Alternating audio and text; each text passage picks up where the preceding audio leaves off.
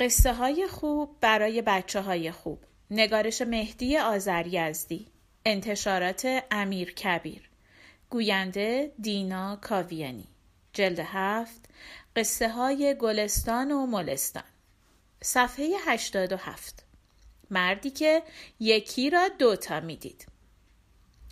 روزی بود، روزگاری بود، مردی بود که چشمش احول بود، یعنی یکی را دوتا می دید و از بس به این علت در کار خود اشتباه می کرد، کار مرتبی به او نمی دادند.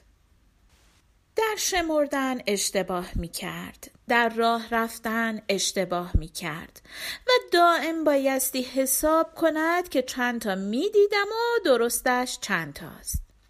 هزار جور بدبختی در دنیا هست و او هم این نقص را داشت، اما نکته سنج و شیرین زبان بود و همانطور که گاهی این عیب مایه قصه و ناراحتی می شد، گاهی هم اسباب خنده و تفریح خودش و دیگران را فراهم می آورد و به هر حال با کمک دیگران زندگی می کرد.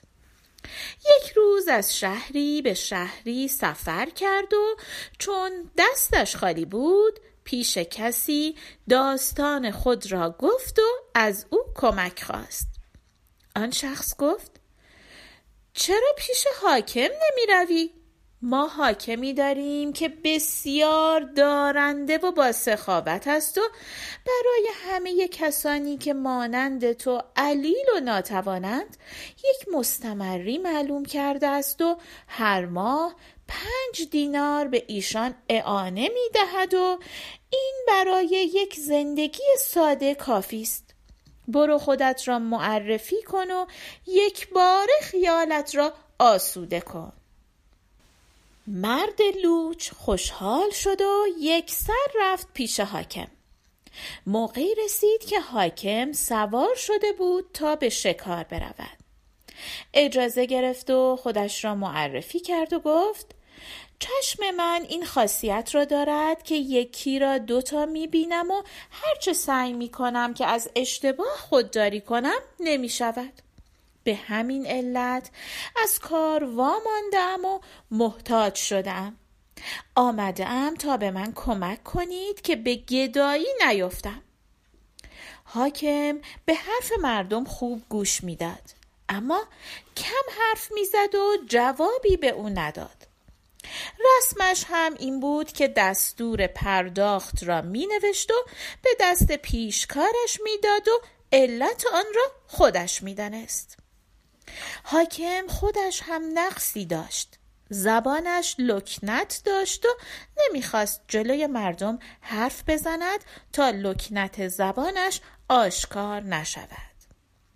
مرد احول وقتی سکوت حاکم را دید که چیزی از او نمیپرسد و جوابی نمیدهد، فکر کرد که حاکم دارد فکر میکند و در قبول تقاضای او تردید دارد.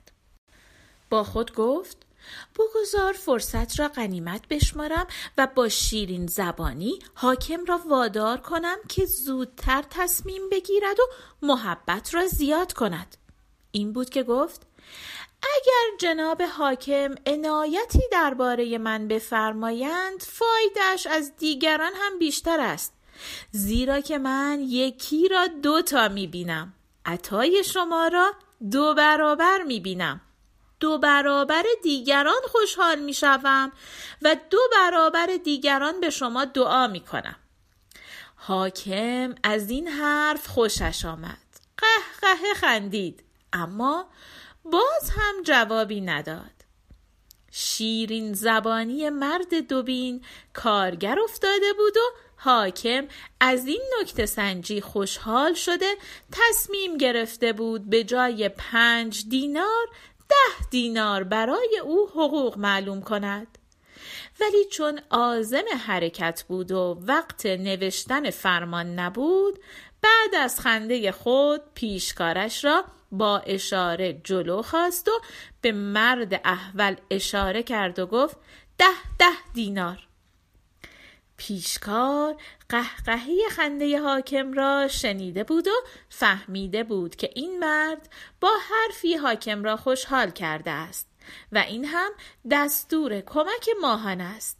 با عجله برگشت که به ماموران حساب دستور بدهد سند را بنویسند و ده دینار حقوق به این مرد بدهند.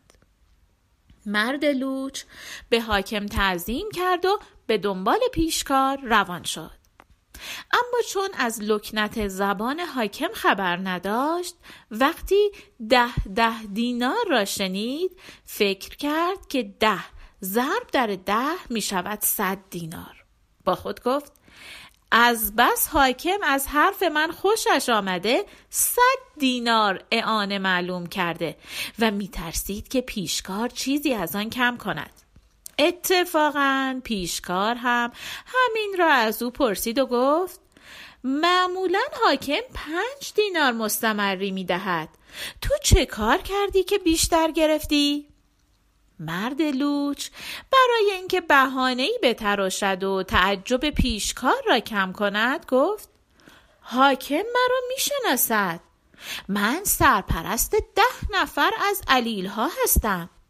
به حاکم گفتم اگر نمیخواهی همه با هم بیایند و مزاحم بشوند، یک باره به ما هر کدام ده دینار کمک کن، عوضش نزدیک است که از این شهر برویم و زحمت را کم کنیم.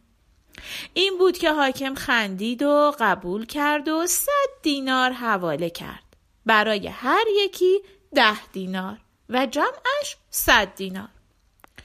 پیشکار به شک افتاد و حرفهای مرد لوچ را باور کرد و گفت عجب، پس شما ده نفرید و راستی صد دینار بود؟ مرد احول گفت اختیار دارید، مگر شما میخواهید چیزی از آن کم کنید؟ پیشکار گفت نه، نمیخواهم کم کنم، ولی من خیال کردم ده دینار است. حالا که اینطور است باشد. به ماموران دستور داد صد دینار سند بنویسند و به آن مرد بدهند و خود پیشکار برگشت تا حاکم را همراهی کند. در راه که می رفتند صحبت از مرد لوچ شد. پیشکار گفت من هیچ وقت او را ندیده بودم، ولی خودش گفت که حاکم ما را می شناسد. حاکم گفت من او را نمی شناختم، ولی حرف خوشمزه‌ای زد، خوشم آمد. میدانی چه گفت؟ گفت من یکی را دو تا میبینم و هرچه به من برسد دو برابر خوشحال میشوم و دو برابر سپاسگزار میشوم و ثواب آن هم دو برابر میشود. من از این مضمون خنده‌ام گرفت. این بود که دو برابر دیگران به او دادم، ولی نه، من هم او را نمی شناختم. پیشکار گفت عجب، پس شناسایی را دروغ گفته. به من گفت که حاکم ما را می شناسد و ما ده نفریم و من سرپرست آنها هستم و به حاکم گفتم تنها آمدم تا مزاحمت کم باشد و از این چیزها. حاکم گفت عجب مردمی هستند، معلوم نیست چرا بی خود داستان به هم می بافند. هیچ از این چیزها نبود. چون علیل بود و آن لطیفه را گفت ده دینار به او دادم. پیشکار تمام قضیه را فهمید. از صد دینار چیزی نگفت، ولی به فکر فرو رفت. مرد لوچ نمی دانسته که حاکم زبانش الکن است و بعضی حرفها را دوبار می گوید. وقتی ده ده دینار را شنید باور کرده که صد دینار است و بعد دروغی ساخته و برای درست جلوه دادن آن بهانه‌ای تراشیده. اما من چه؟ من که وضع حاکم را می‌دانستم نبایستی به حرف آن مرد فریفته شوم و حالا باید اشتباه خود را درست کنم و آن دروغگوی حق باز را تنبیه کنم. وقتی به شهر برگشتند پیشکار به ماموران خود گفت مردی به این نشانی که آمد اینجا و صد دینار گرفت، هر جا دیدید بیاوریدش. مرد احول را در شهر مشغول خرید یافتند و آوردند و هنوز چیزی نمیدانست. پیشکار به او گفت: ناغلای حقه باز، این چه کاری بود که کردی و مرا ناراحت کردی؟ مردی که یکی را دوتا میدید دروغ خود را به یاد آورد و جواب داد: باید مرا ببخشید. خب من یک دروغی گفتم، ولی ضرری که به کسی نزدم، چه ده نفر چه یک نفر. باور کنید نمیدانستم که شما ناراحت میشوید.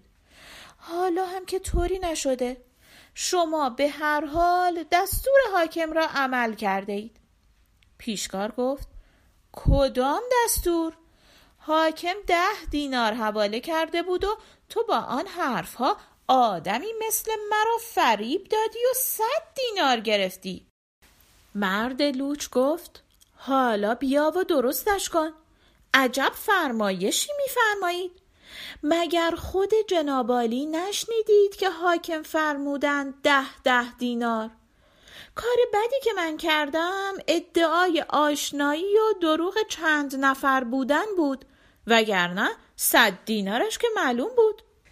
پیشکار دید که ناچار است حقیقت را به مرد لوچ بفهماند و فهماند که حاکم زبانش چنین است و رسمش هم نوشتن حکم است، ولی چون موقع حرکت بوده زبانی گفته، مقصود هم همان ده دینار بوده و بقیه باید به خزانه برگشت داده شود. تازه مرد لوچ قضیه را فهمید و گفت: خود من هم تعجب کردم، زیرا صد دینار خیلی پول است و ترسیدم شما شک داشته باشید. این بود که آن دروغ را ساختم. حالا آیا نمی شود که همان صد دینار باشد؟ شما که بخیل نیستید، حاکم هم که بازخواست نمی کند. پیشکار گفت: خزانه صاحب دارد و من به دستور حاکم کار می کنم. اگر تو می توانی که بروی و نود دینار دیگر دستور بگیری، ما بخیل نیستیم، وگرنه مسئول هستیم. مرد دوبین گفت: من زبانش را دارم، اما باید بدانم که حاکم چه گفته است تا بهانه‌ای بسازم و جوابی بدهم و دوباره حکمی بگیرم. پیشکار گفت: حاکم دروغ گفتن تو را فهمیده و پول زیادی گرفتن را هم فهمیده و خیلی هم بد شده. مرد لوچ گفت: پس همه چیز گفته شده. آنچه به حاکم گفته بودم راست بود و سودمند افتاد. آنچه بد گفتم دروغ بود و ضرر داشت. دیگر روی آن را ندارم که پیش حاکم بروم. ولی تو را به خدا ببین، طبیعت چه ظلمی به من کرده. من یک نقص دارم که یکی را دوتا میبینم و حاکم هم نقصی دارد که یکی را دوتا میگوید. آن وقت نقص من به ضرر من تمام میشود و نقص حاکم به ضرر او تمام نمیشود. پیشکار گفت: کدام نفع و کدام ضرر؟ تو برای دوبینی خود به جای پنج دینار ده دینار گرفتی. این که ضرر نیست. اما حاکم برای دوگویی خود به جای ده دینار صد دینار بخشیده. لوچ گفت: نه، من برای نقصی که دارم از کار و زندگی افتادم و مردم دو دیدن را بر من عیب میگیرند. اما حاکم ده تا را صد تا می کند و این دوگویی مایه خوشحالی می شود و من ده برابر به او دعا می کنم. پیشکار گفت: درست نیست. کسی هم گناهکار نیست. اما هیچ کس علت و نقص را در خودش نمی پسندد. نقص عضو عیب نیست و گناه نیست و یک نقص است، نه بیشتر و نه کمتر. اصل کار نیت و قصد انسان است که ممکن است خوب یا بد باشد. دوگویی حاکم هم همیشه مایه دعاگویی نمی شود. اگر همین حالا حاکم بداند که تو دروغ گفته ای و نود دینار زیادی گرفته ای و حکم کند که بر تو ده ده تا شلاق بزنند، آیا باز هم مایه خوشحالی و دعاگویی تو می شود؟ مرد احول گفت نه، تو را به خدا دستم به دامنت، دروغ مرا ببخش و این هم نود دینار زیادی. برای من همین ده دینار بس است و از دو دیدن هم گله‌ای ندارم و از آن دو حاکم و از شما دو پیشکار هم خیلی ممنونم.